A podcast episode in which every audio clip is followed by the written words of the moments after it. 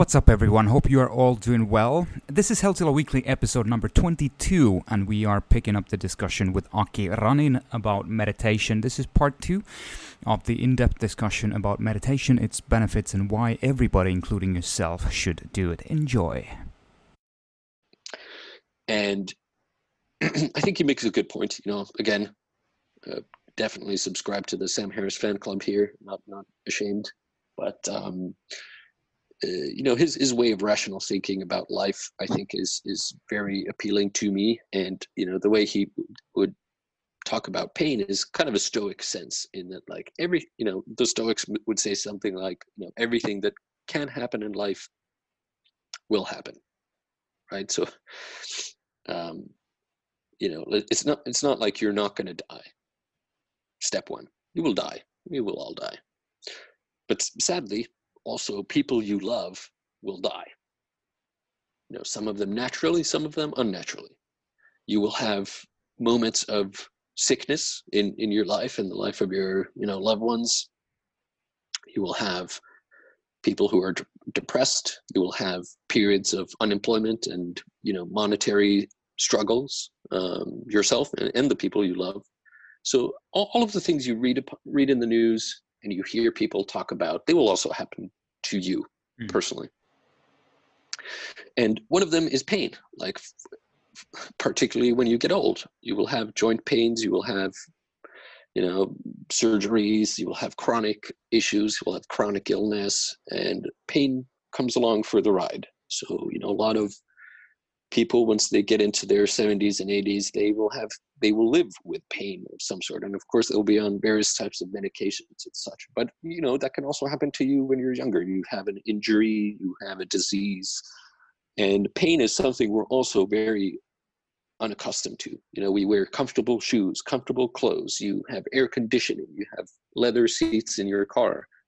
Um, life is about seeking comfort you know like uh, products services are sold to us as being comfortable. This is this is a thing worth pursuing apparently. Whereas if you went back in life i don't know a thousand years two thousand years like you you honestly like the, the modern person wouldn't survive a day. It would be cold. Yeah, absolutely. It, it, would be hard. The food would be would taste awful. It would be rotten. Um, there's no toilet paper um, the the clothes are made of rough wool that itch and make your skin you know red. Like the the sensations of pain would be viscerally part of your everyday life. And so what you can do with meditation is acceptance. A lot of actually like fundamentally every, everything we're about to talk about here is acceptance. And so acceptance of pain it's it's it's not that there's some magical mental wizardry you can do to say, oh, I can remove the pain from my knee or my neck or my whatever. But what you can do is find a certain peace and acceptance of the pain. Now, th- this can sound a little abstract, but the way I do it is let's say I wake up and my, my neck is killing me. Like, it's really, you know, stiff. Just the act of me sitting on this wooden floor is part of this this process right? The wooden floor is hard. It is uncomfortable. And I'm not wearing, I'm not, there's no pillow. I'm not wearing socks. I'm not wearing, you know, uh, thick pants that would separate me from this. I usually wear shorts. So my, my bare legs are against the hard wooden floor. And it causes a small sensation of pain. And over time, you know, again, certainly weeks, if not months, that that routine of setting yourself on this hard surface and and you're not lying down.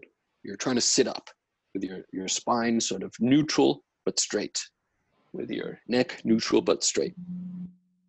Uh, first i thought when you know people you know the sort of guided meditations and pe- people say I, I, thought this was just some sort of lame you know visual thing that you know the, because the monks do it you sort of you need to look a certain way you need to kind of look look the part of meditation but what I've come to realize, this a lot of this actually has to do with this acceptance of being uncomfortable, because actually, what you will find is that you're not used to sitting without support.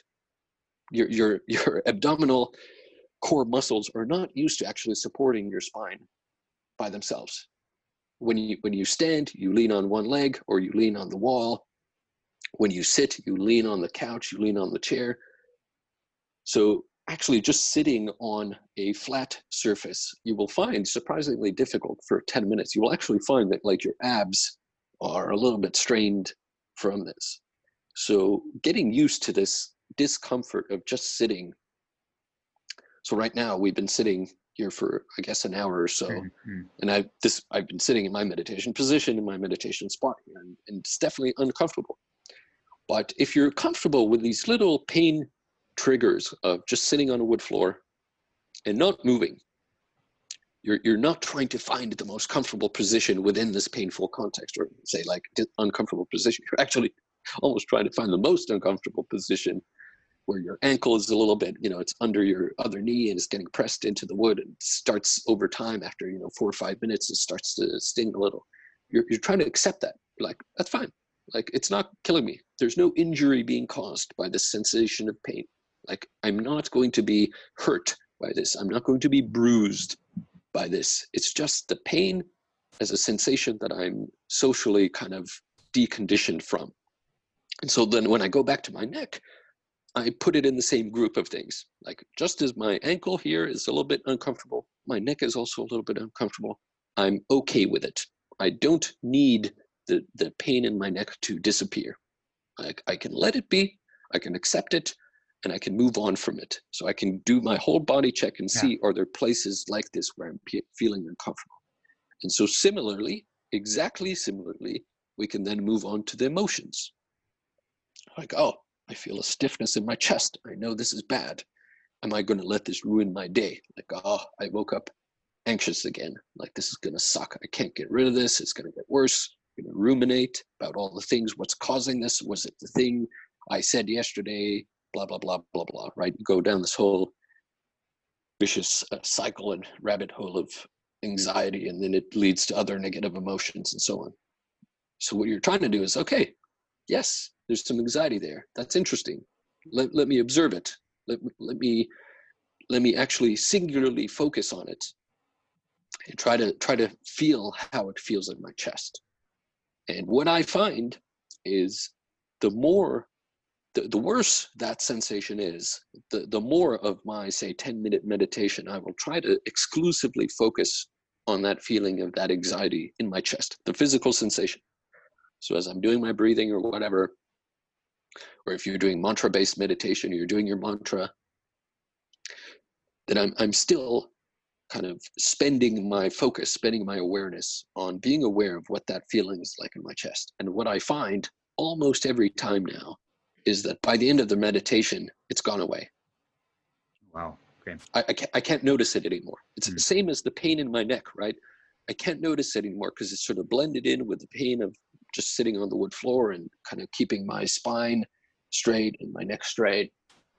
It just blends into the overall kind of discomfort and it doesn't bother me anymore. That's that's ultimately what it means to separate yourself from the stimulus to the reaction or the inner experience, right? The stimulus of my pained neck, my anxiety in my chest blends in with the stimulus of sitting on the hard floor and keeping my back straight without moving.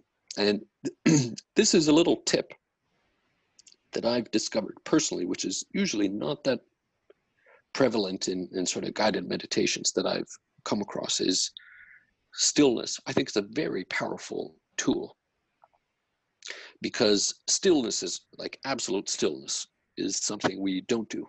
That's not something, even in your bed, you fidget, you fidget around trying to you know move the pillow into the most comfortable position roll around and use the the sheets to form some sort of cocoon that perfectly shapes around you know your desired body position. And that's that's kind of what you're seeking.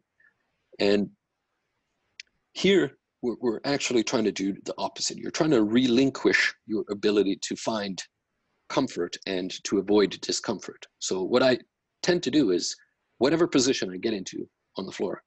I remain absolutely still for the meditation, so say 10 minutes.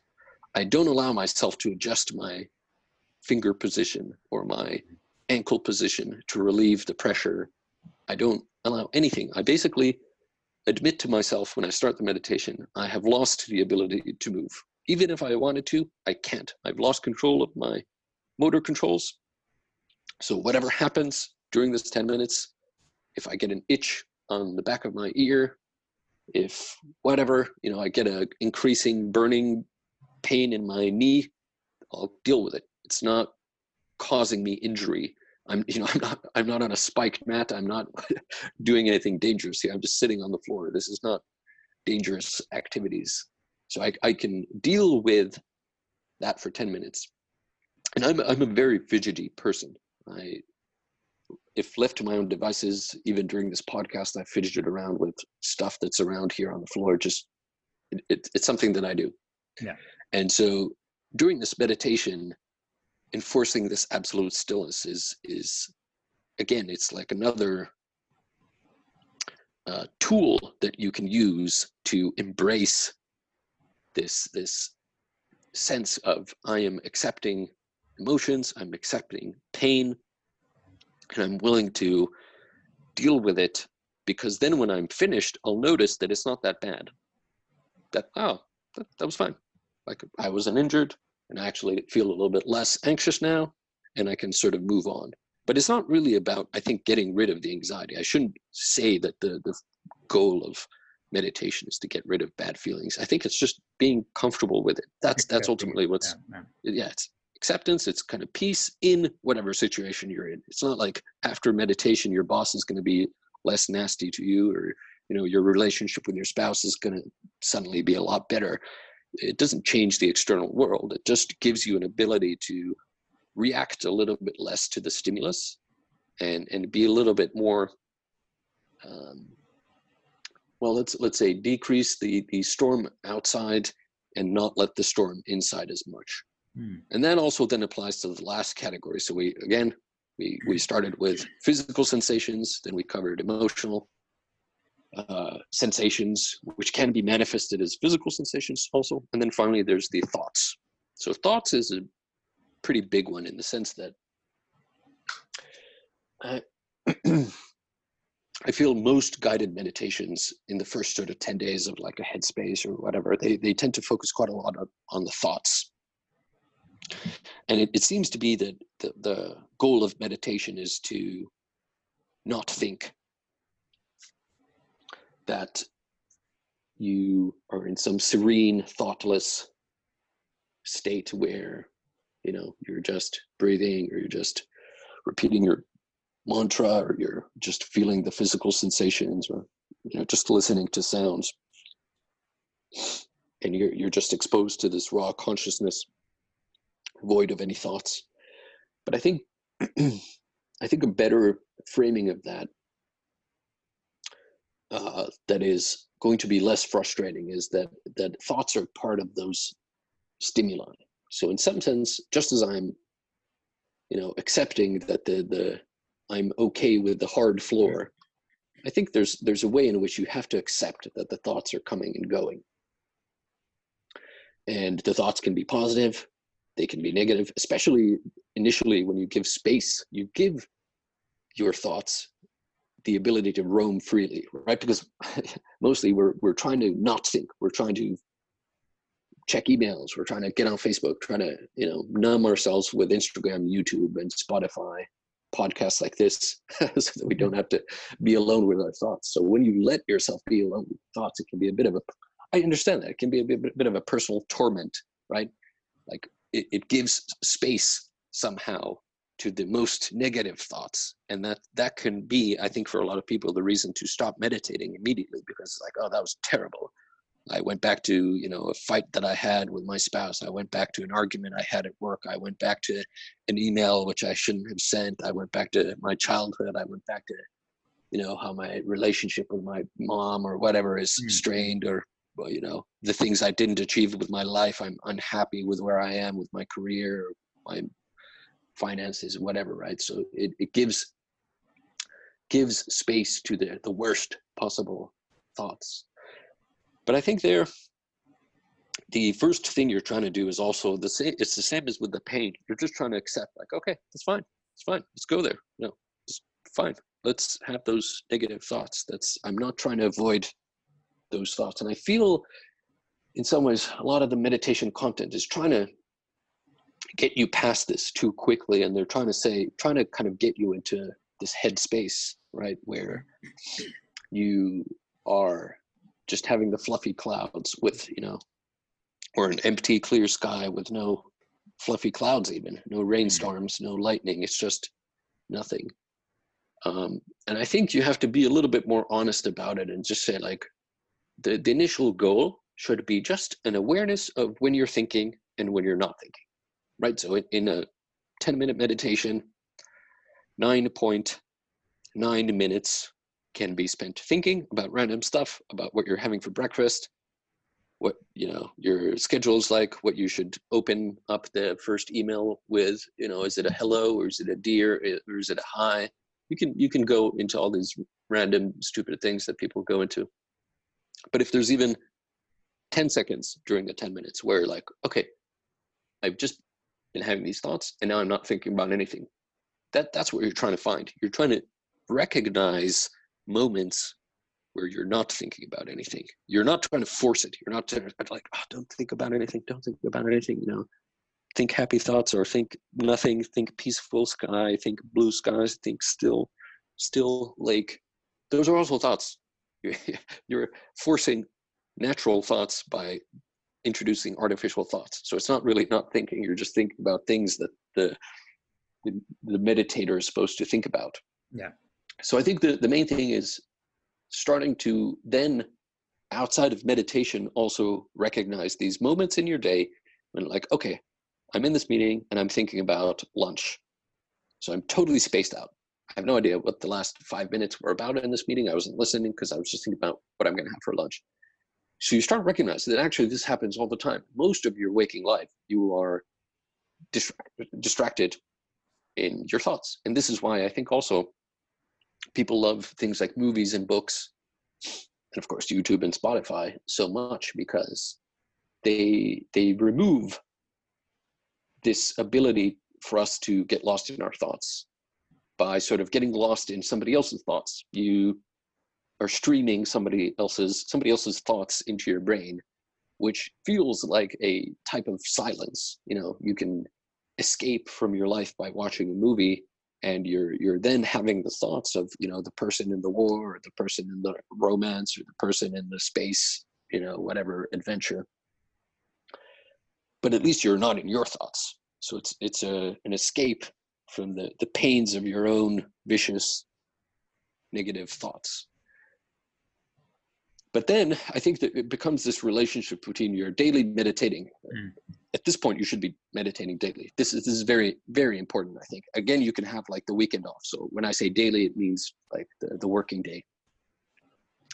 At least four or five times a week you, you should meditate without excuse. If you can't do it the same time every day just do it sometime. But i think 10 minutes daily is not too much to ask at, at this point. If you've sort of you know you you've you've become comfortable with your thoughts you, you've sort of had some sensitivity to you know the physical emotional sensations then i think the next stage of the evolution is sort of the ability to kind of like notice hey okay.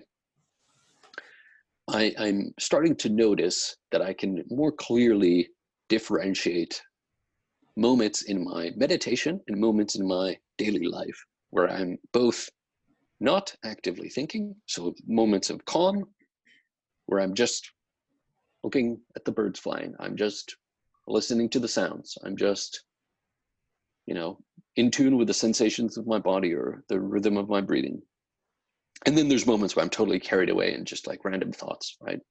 So it's just noticing there are those two states because I think, you know, I, I I'm not actually that embarrassed to admit it because I think it's it's just shocking reality. But no, I'm now 38 years old, and I can comfortably say that the first 37, 36 years of my life, I was always uh, living inside my head, in my thoughts, whatever they were. I had no control over them. A lot of them were good, some were bad, but constantly, constantly, just in my thoughts. Like I, I perceive my sense of self to be very much identified with my thoughts, and they mm-hmm. often relate to the past and the future, very little to the moment. I've never thought of myself as a person who lives in the moment. I've thought of myself a person who lives in the past and the future because that's where my thoughts are constantly things I want to achieve in the distant future, or what the world is going to be like, what my life is going to be like, and also obviously ruminating about good and mostly bad things that have happened in the recent past and the distant past, how things could have been different, right? So that that's been my life. But with meditation, I want to say maybe this was more in the three four month range, maybe even later. Um, I have now increased the percentage of my waking hours that I'm not carried away in thought. So it's still most of the time, but it's interspersed with more moments of recognition and oh okay i was carried away there in my thoughts so that was another five minutes or 30 minutes or two hours whatever it was I'm like okay i i I can come back to a new type of reality. And again, okay, for people who don't meditate, this is going to mm-hmm. sound like total woo woo stuff. Oh, like, oh, you've enlightened yourself. You've found some sort of new reality. Like, oh, this is great. Good for you. Um, I think this, this is probably yet another Sam Harris quote, but I think it, he's he's talked about the internal movie. So much as you watch a, an actual movie and you put yourself in the thoughts of the protagonists or the, the heroes in, in the, the movie the same thing happens in your real life. You're actually just watching an internal movie of your life which is effectively your thoughts right? So i think what you can find with meditation that there's a bit of a pause button. Uh, the pause button is not necessarily in your control. You don't necessarily have the remote. At least I, I, I can't claim to be able to do this always on on will. But you will notice increasingly that there are little pauses where you're not living your life your your identity isn't singularly tied to the thoughts you're having but you can actually just have like an experience where you're like just sitting and just like doing nothing just like you know looking at the sky, the clouds. You're not looking at the sky and the clouds and thinking about the email you're about to write. You're just looking at the clouds, just hearing the sound of the air conditioning or the sound of people talking without actually thinking about what they're talking, just hearing some noise. You stop to notice that your knee hurts today or your your back is a little painful. Mm. Like these are little moments that everybody has, but I think you, with meditation you you start noticing the distinct separation between these two modes one being carried away with thoughts and one being in the here and now so again i'm not a person that has ever claimed to know what the here and now is but with meditation i now understand what a here and now is. So maybe some people are lucky they're born with a you know an ability to live in the here and now. I don't know if that's true or they're just more engaged with short-term thoughts instead of long-term thoughts but that's that's what I now that's maybe the reason I go to do my meditation every day mostly is because it's not for the entire meditation. So if I do a 10 minute meditation, it's not going to be 10 minutes. It could take one or two minutes for me to get in kind of this this more peaceful place where I've gone through the kind of checklist of checking in the physical sensations. I've checked in with the emotions. I've checked in with my thoughts, like is there anything that I'm specifically thinking about? And then I sort of start letting go of those things and just try to engage with uh, the moment. And if you know, th- there's a lot of different anchors people can use to get into like whatever you know the zone or the, the, what you're supposed to be doing in meditation. So it could be listening to sounds. So that's that's a pretty easy one to get started with. I think a underrated kind of anchor yeah. So again, what, what what is like an anchor? An anchor just means like it's it's like a thing that you can do which engages you in the moment because it is so difficult for us as modern people to engage with the moment naturally we have to use these tools these anchors to kind of um, get us to engage better with the moment. So hearing means that you're listening to the sounds of the bus outside, uh, the kids running outside, the raindrops, the air conditioning, uh, the neighbor. Uh, I'm not. We're not specifically looking for positive sounds of rainfall uh, or, or waterfalls or you know birds chirping. It can be any sounds, traffic sounds, doesn't matter. But what you're doing is you're not listening to the sounds. You're just, oh, sorry, what I mean by that is you're not trying to find meaning in the sounds. You're not trying to understand the conversation or the noise or thinking about the bus. You're just literally trying to listen to the sounds as the sort of raw sensory input. What what is the the wave that is going into my ear? You're just trying to be sensitive to what your hearing sense is like and that that can be a way for you to disengage from then everything else and find a kind of peace in the moment that gives you distance from the pain gives you distance from the emotions gives you distance from the thoughts but if thoughts come when you're listening to your your hearing you're not trying to sort of force the thoughts away you're just like okay i'm distracted you you think through the thought whatever it is and then you try to go back to the hearing. Like as soon as you realize, oh, I'm thinking a thought, you're just like, okay, fine, that happened. I'm not apologizing for it. I'm not ashamed of it, but I'm now switching back to the hearing. So another thing people do, of course, is uh, breathing. So that that's probably the most common kind of mindfulness meditation thing. And then there's, uh, of course, uh, physical sensation. So you could just focus on, you know, all of the little sensations of pain and discomfort and whatever. And then uh, of course, mantra meditation. So that's something I've been experimenting a little bit with recently, but also very, very popular. And that's like transcendental meditation mm-hmm. and, and, so on. So I think this this is sort of the, the, the package for me that works. I suppose, you know, I, I wouldn't dare use words like enlightenment or whatever.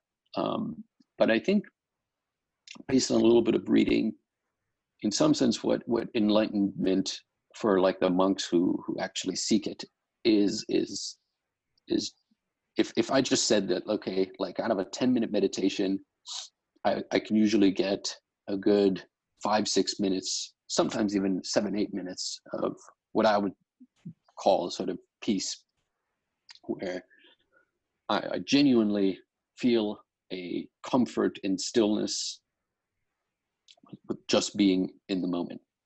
And I think what's really going on with this sort of these enlightened ones is that they can just ex- extend that. So, you know, maybe they're doing that seven, eight hours a day, right? Or, or even more. Uh, apparently, this is a bit wild, a little bit woo woo for me, but apparently, um, you know, maybe after 10,000 hours, uh, several decades, uh, apparently these these um, sort of monks they can also do that in their dreams. So I've never really.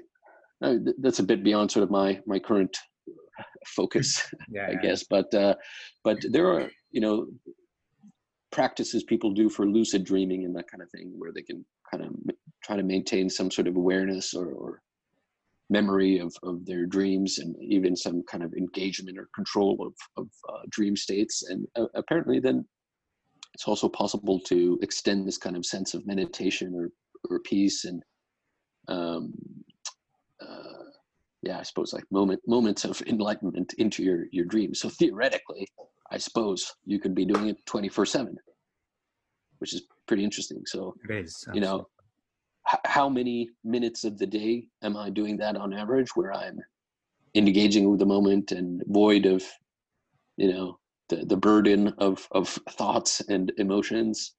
Um, it's like the perfect flow state, right?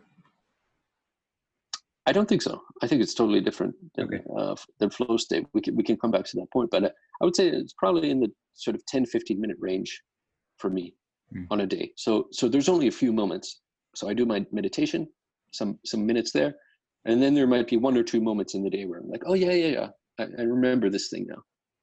And I'm sitting here by the pool watching my kids swim, and I put my phone down for a moment. And I'm like, oh, this is cool. I'm just like, just listening to the sounds. I'm just looking. I'm not, you know, listening to what my kids are saying. I'm not, you know, thinking any thoughts, and I'm, I'm just observing. I'm just like, oh yeah, okay, okay.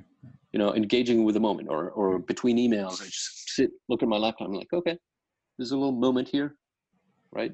It's it's it's not easy to find these moments, um, and I'm not, to be honest, I'm not like actively trying to increase the percentage of my day that I'm spending in this kind of meditative state, but I I feel like this is the end game, right?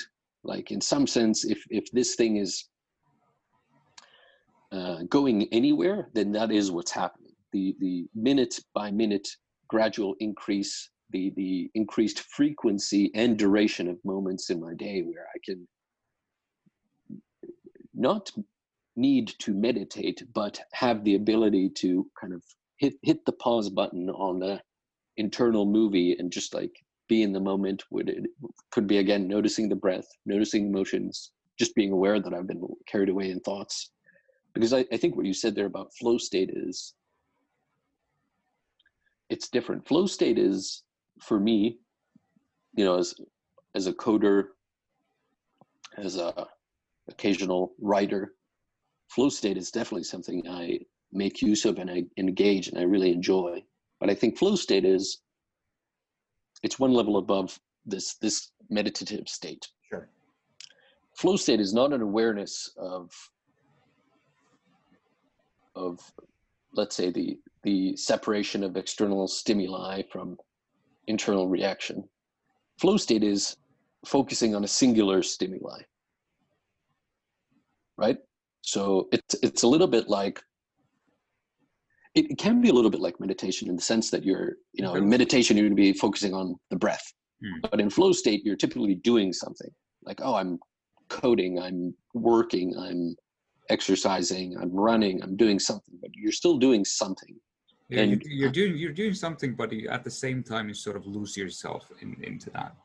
Focus, you you do a little bit. So the, you know, an interesting question I think is, um, you know, because I, I know people who run every day, they run a lot, and they they say that for them it's it's all all of the emotional, spiritual kind of like meditation that they need. So I, you know, I, I classify this as sort of like informal meditation in some sense. It's like mindfulness, right? You can walk in the forest and whatever and be kind of just enjoying the walk. But I think it's still different. It's it's not going to develop beyond that. It's a little bit like what I mentioned with breathing. I yes, Absolutely. It's like exercise. It, it can help you focus and, and sort of keep the monster at bay, the emotional thought monster at bay. But you're not going to develop any further resilience from that. So the flow state maintains you in that state while you're in the flow state.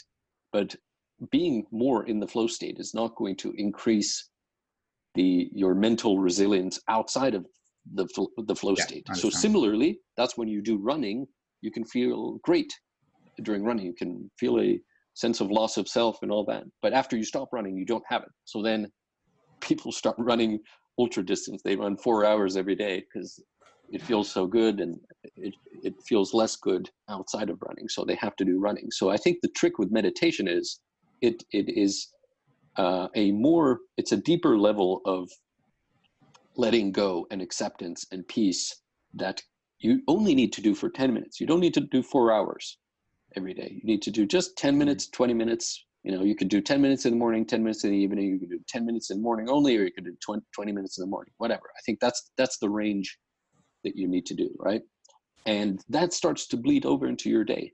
So it starts having benefits in all other aspects of life. And I, I genuinely don't think you get that with flow state, whether it's during exercise or flow state uh, during during working. So I'm not saying flow state is bad. I'm saying flow state is very good, but I'm saying it's not a replacement it's different yeah, for yeah. meditation practice.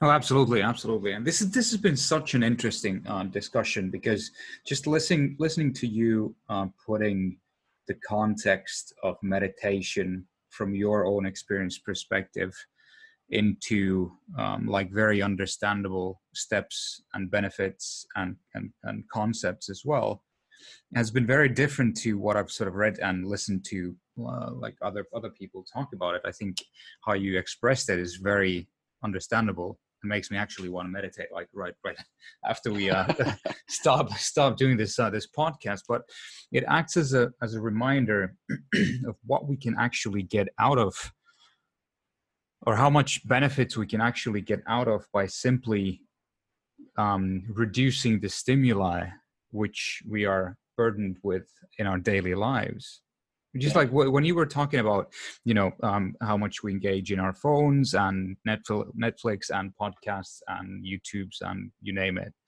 you know versus what what it used to be back in back in when we when we were kids for example. When we were cycling for example to our friend's house that was 30 minutes of solitude basically because you didn't have any earpods or stuff like that. You just was you was yep. there by your own or with your own thoughts.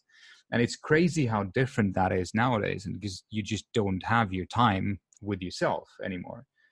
And what i what i find um, very interesting as well is that i i'm like well, I do my meditations, yes, but majority of my day still I've got my podcasts on, I've got my audiobooks or or um, Spotify music on. So I'm like I don't have that stillness time, uh, which I used to have um, years and years ago. Um, so it's it's a very interesting idea of how meditation can actually bring us back to um, and and and bring more space into our heads in terms of letting those thoughts emotions go accepting them accepting pain um, and then basically from that uh, increasing the quality of your life by reducing the stress from those external stimuli as well right yeah yeah, absolutely. I, I think the the challenge is just going to be that that that journey by definition has to be subjective for every individual. Absolutely. Um,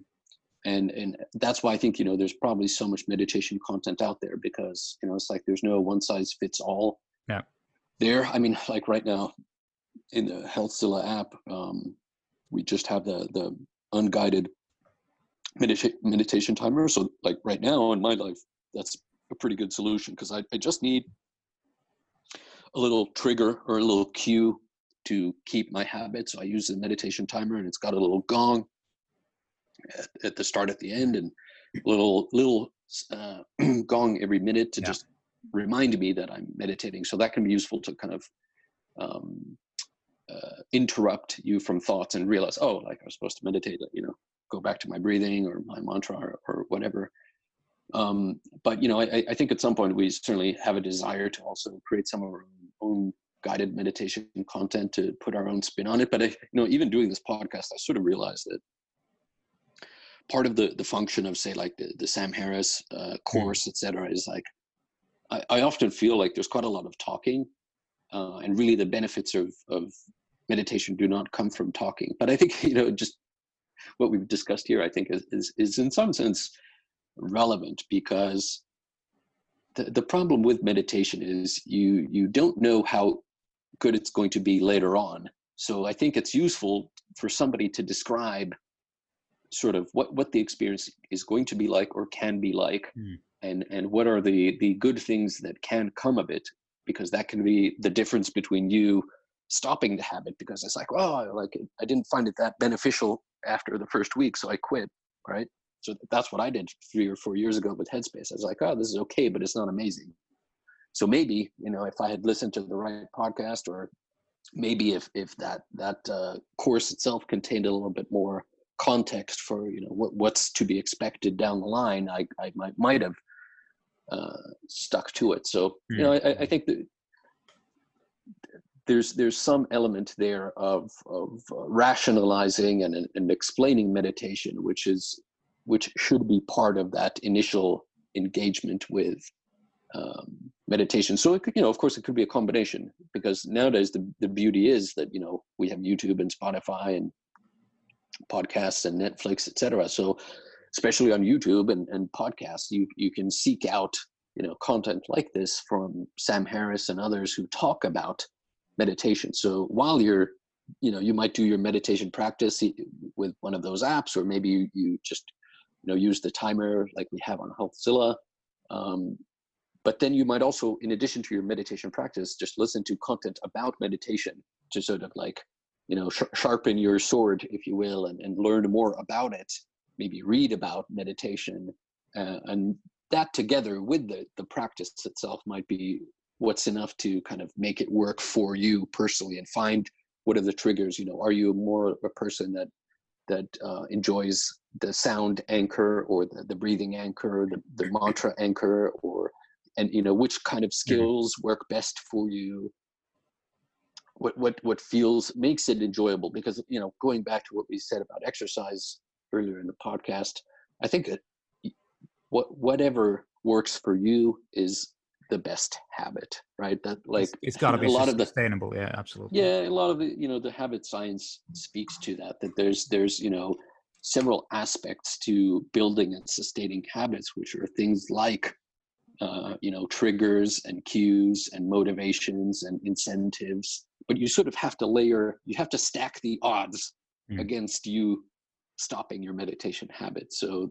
you know it can be stupid things like oh i i um finding the right spot to meditate finding the right time to meditate. Like for god's sake in our office i, I built an actual meditation room you know and it, like because i built a meditation room is i can't not use it right? Of course now exactly. we're not allowed to be in the office but like this is this is what i'm talking about. So you know maybe you don't need to build yourself a whole meditation room but you can maybe um, you know buy a nice like uh, mat or pillow or or uh, a little incense bowl that you place there a little meditation gong or just like a little these little things i think add up. You have to have to find an experience overall about around meditation which is feels good you know? And, and again i want to be really emphasize it i'm not saying that every meditation session needs to be feel good but the meditation habit has to feel good. Yeah yeah.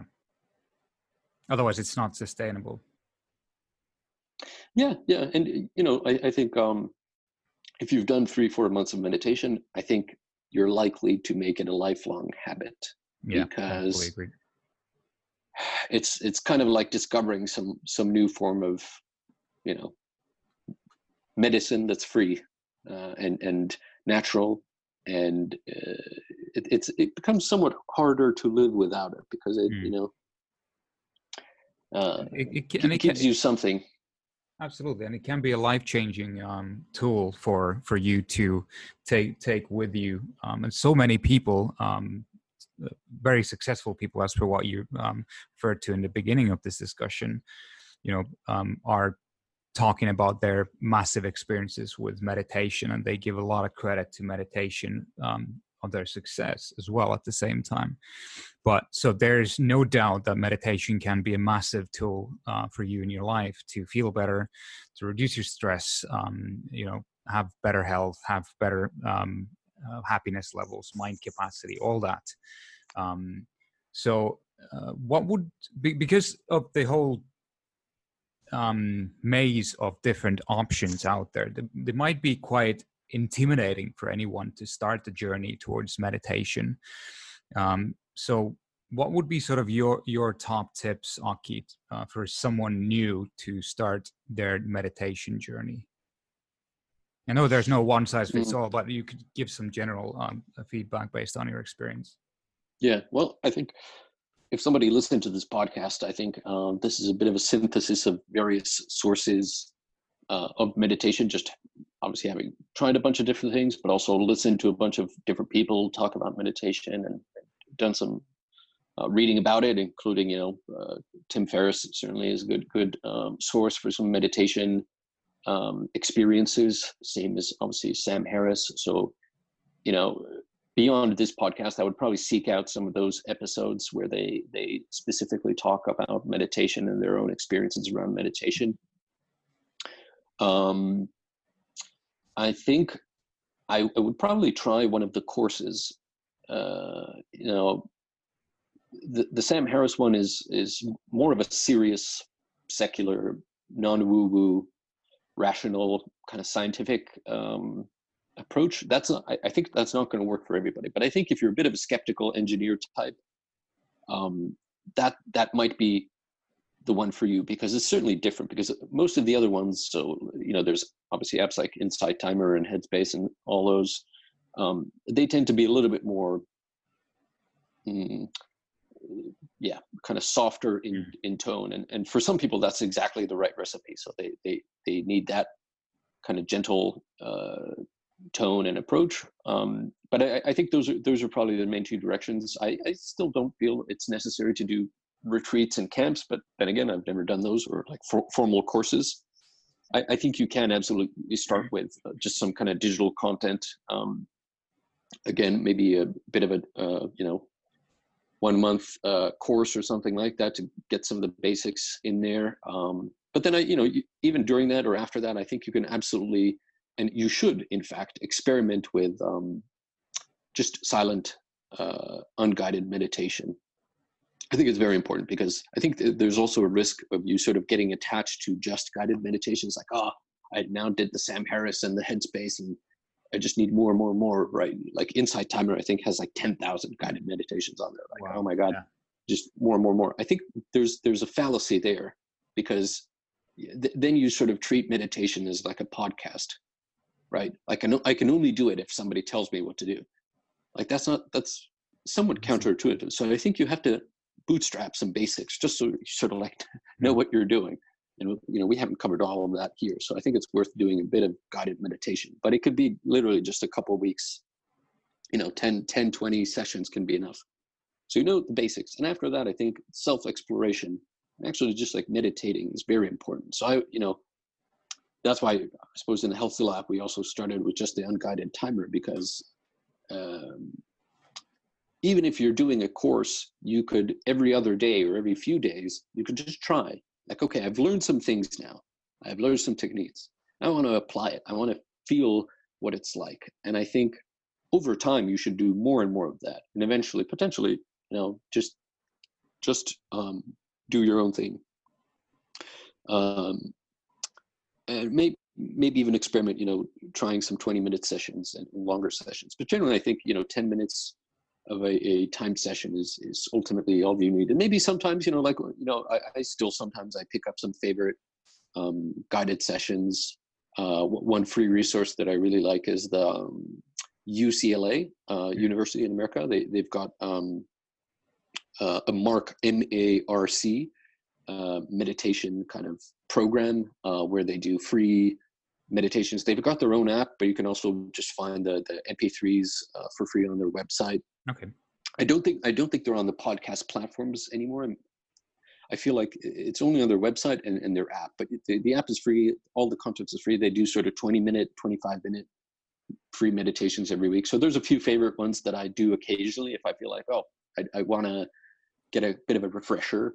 I do that, but most days I just do the the unguided timer on Healthzilla, and mm. I, I think the another aspect of that again I, i'm obviously more driven by just quantification but i i just like ticking the boxes. So on on the Healthzilla app you've got the little dots in in uh, which represent kind of the the the habit you've built on how many times a week you meditate. So i tend to have five dots. So i just like filling the dots uh, yeah, yeah, make, make sure that i've sort of done my meditation work uh, for the week. And and you know, it, it's it's again, it's just stacking the odds against me stopping meditation by having these various tools available to me that that keep me in the habit and keep me engaged um, in the habit. So I think you know th- those are certainly things you can try to to get started with. And I, I think again, uh, if you don't have the initial commitment,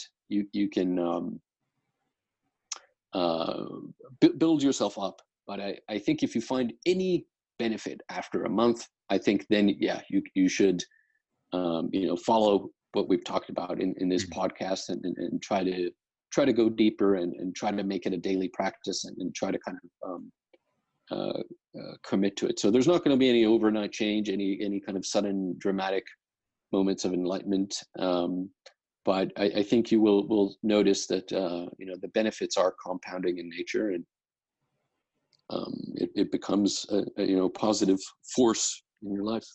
Oh, absolutely. That that's basically reflects my own own uh, journey as well with meditation. It's hard, in the, especially in the beginning. It's difficult because you it's so um, um, like new feeling just to be amongst your thoughts, and you become anxious and that you need to go somewhere um, and all that. But over time, as you've done it for a month or so, then you start slowly understanding what what the benefits are all about. So it is like everyone should be should be doing meditation even though a lot of people still tell me that you know they don't have the time or they, they just don't they're not into it i still am a bit skeptical about it and i'm, I'm still thinking that yeah they should potentially you know try harder um, i i agree i th- this is an interesting uh, point where maybe we, we can close off but i think a lot of people who you know if, if you've listened this far we're almost two hours if you've listened this mm-hmm. far you might still have a, and if you're not a meditator you might be like okay well that's you know good for them but they're another type of people. I'm a different type of person. I don't a need it. It doesn't b work for me. I tried it c and it didn't work for me so i'm just not a meditator.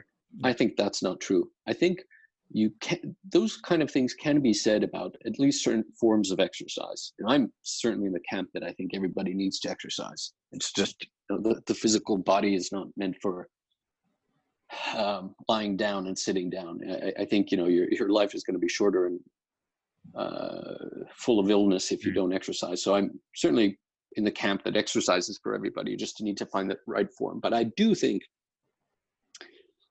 meditation is for everybody. And you know, I'm not a psychologist. I'm not a neuroscientist. Sam Harris actually is a neuroscientist. But um, I I just think having read, having experienced, having thought about meditation long enough now, that I think it's it's a fundamental capacity um, that that does work for everybody. We're at the we're wired differently. We're we're we've got different balances of you know neurotransmitters and chemistry in our brain, yeah, yeah. Uh, all that.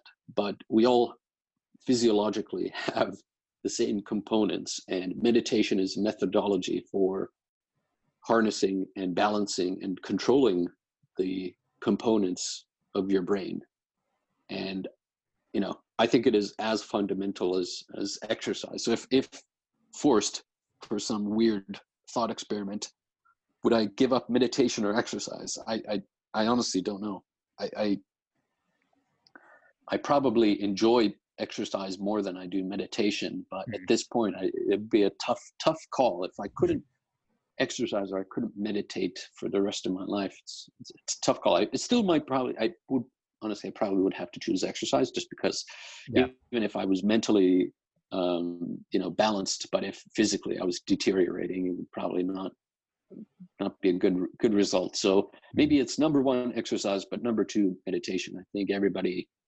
uh, should should make enough of a commitment you know it's it's one two months of of your life could change the rest of your life more oh, wow. so than exercise i think exercise is something that like doing more exercise and getting more fit is i, I think it's i know people say that it's life changing of course if, if you have physical problems you're overweight you're obese certainly it can be life changing in terms of your identity and your physical abilities and all that but i think like the, the type of difference meditation can give is like there's there's an there's a new reality that you can discover. And again like you know there's a peter attia i'm a huge peter attia fan as well and he's he's a meditator uh, as well. And i think there's a there's a wonderful quote uh, he made somewhere which was that um, you know he was on some retreat and he was sitting on the edge of a couch in, in some kitchen and he just had this moment of realization, which is like, okay, you know, I'm, I'm 45 years old,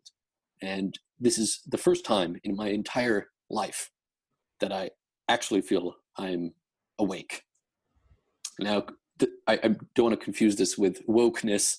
Yeah, yeah. Um, this this is the type of awakening that Sam Harris talks about in his you know waking up app, waking up course, and it's just this kind of sense of reality that doesn't need to be attached to emotions and thoughts because you know we, are at least in the western world we are our thoughts we are our emotions but like mm. that is actually not entirely accurate that there is a form of consciousness a form of wakefulness outside of sleep that that can give you a sense of peace and calm and engaging in the current moment. And you know, i am not an expert. I, I, actually know very little about sort of Eastern philosophy, but I, you know, I, I, wrote a long blog post just this past week that I, we we can share. I don't want to get into it here because we're already almost two hours in, but I wrote about consciousness and sort of biological neuroscience, um, physics, and philosophy behind consciousness. But many people commented to me that, you know, in in uh, Hindu philosophy, uh, there are many definitions of consciousness. Uh, so so there's a sort of um, uh, you know a, a sleep state, a, a hmm. dream state. Um, there's a awake state, but then there's also like a a bottom level of consciousness, which is sort of like it's it's not being awake and it's it's not dreaming and it's not deep sleep. That all of those kind of base forms of consciousness that like everybody sort of you you have to be in like you're awake you're awake you wake up after sleep you're awake you have sleep where you're dreaming and then you have sleep where you're not dreaming. So everybody has those right? But like you can't that's not a point of debate. That's just what it is. But uh, according to sort of hindu philosophy there's also one more state which is underneath those states and th- this is like you know i don't want to get too woo woo here but i'm saying like this this is the state that you can access through meditation. And it is also a state that you can just sort of find, notice during the day outside of meditation practice. You're like, okay, I'm I'm awake, but I'm not engaged in in thoughts. I'm certainly not dreaming, and I'm not sleeping. So this is some other state where I'm just like I'm just being. I'm I'm just yeah. facing the raw sensory um, inputs of the world, and I'm not directly engaging with it. I'm just sort of, in some sense, totally decoupled from the external stimuli. It's the stimuli is still coming, so I'm not blocking. I, my eyes can be even open, my ears are open. You know, my thoughts are even open, but I've totally separated myself. So I have a sense of consciousness and sense of wakefulness, which is removed from the world to I suppose put it dramatically. So that that's I, I think there's a lot there, and I'm certainly going to do a little bit more reading and research into you know that that tradition, and and you know certainly interested in in the the, the states of consciousness, mm-hmm. I, and I you know I, have never been interested and still not interested in altering states of consciousness with you know drugs and that kind of thing. I have it doesn't appeal to me. It just that to me is like it, it's not revealing yes, I know, you know, Sam Harris and many, many other people are kind of big yeah. fans of that kind yeah. of thing. But for me, it's like, that's not interesting. That's not natural. That's, that's pushing, you're messing with the chemicals of the brain into introducing something which is not natural. And they would say, oh, it's totally natural. It's shamanism. It's all, all that.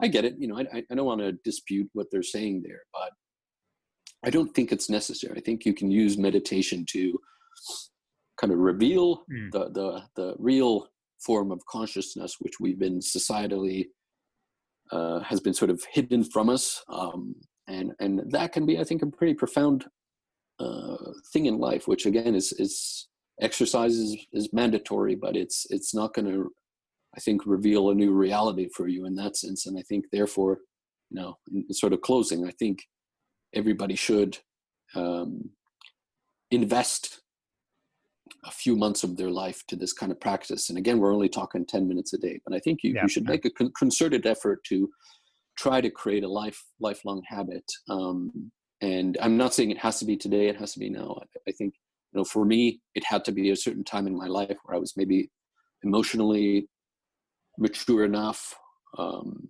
to, to have have kind of space in my life my emotions to experiment with this kind of thing. Yeah. So if it's not today but i think you know again uh, it, now i wish i probably would have done this as a kid so but i'm still not you know i'm not forcing it upon my kids like oh you have to do meditation boot camp every morning.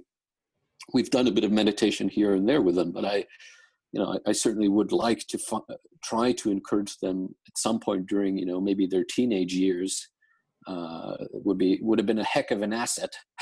it would be absolutely. Yeah. Back in the day, would have got, gotten um, us past some of that that terrible years of anguish yeah. and anxiety uh, of, of that that roller coaster. So yeah. you know, um, but I'm now, you know, approaching my my 40s, and I think if people are approaching their 70s or 80s, there's there's still time. You know, like the the investment of a few months of your life can mean, I think, tremendous benefits and and also absolutely. meaning meaning and um, sort of engagement with with your life. You know, we're cl- clearly running out of time here, and there's more to say about you know the implications of meditation. But it's it's you know it's not just a form of escapism. Of like oh my life sucks. I want to just get some you know like mind numbing mental pill that i take every morning that makes it a little bit easier. I think it's also long term a way to engage more with your life and and to yeah maybe helps you uh, do the difficult things in your life which is you know facing up to fears and engaging you know with relationships that might be challenging and mm. just kind of the, it's the resilience that builds up you know kind of when you know that there's a kind of a, a floor there's a there's a, a, a net that catches you. So you know that the absolute bottom is no longer you know a deep abyss where there's no bottom in sight. You know that you can sort of catch yourself. It maybe then lets you also you know take a little bit more emotional mental risk in life knowing that you have this capacity to be be more self-aware for when things are going bad and when too much is too much and also of course to to just be able to then um hmm. yeah st- stop yourself from spiraling out of out of control so i think we would have a lot of lot less pharmaceutical usage and abuse a lot less you know physical mental anguish pain depression. Um, yeah just a lot of bad outcomes in life um, that could be avoided if, if everybody um, meditated. 100% agreed. And on that note it's been it's been such a great discussion aki. Thank you very much for your uh, brilliant insights. It's actually been the longest podcast ever and it was like we could have gone on with this topic for another hour at least. You know, it's been such a such a great topic to discuss. So thank you for joining um, Aki today. Okay, thanks, guys. Talk soon.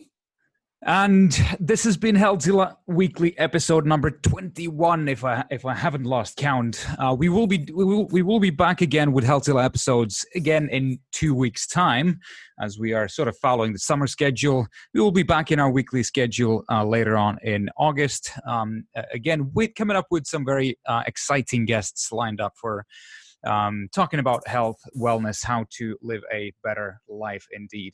And if you haven't already done that, do go ahead and download the Healthzilla app from Google Play or Apple App Store right now today for free. And try out the fingertip stress scan, try out the, the meditation t- timer, and start building your healthy habits today. Thank you very much, guys, for joining us. Have a great day ahead. Peace.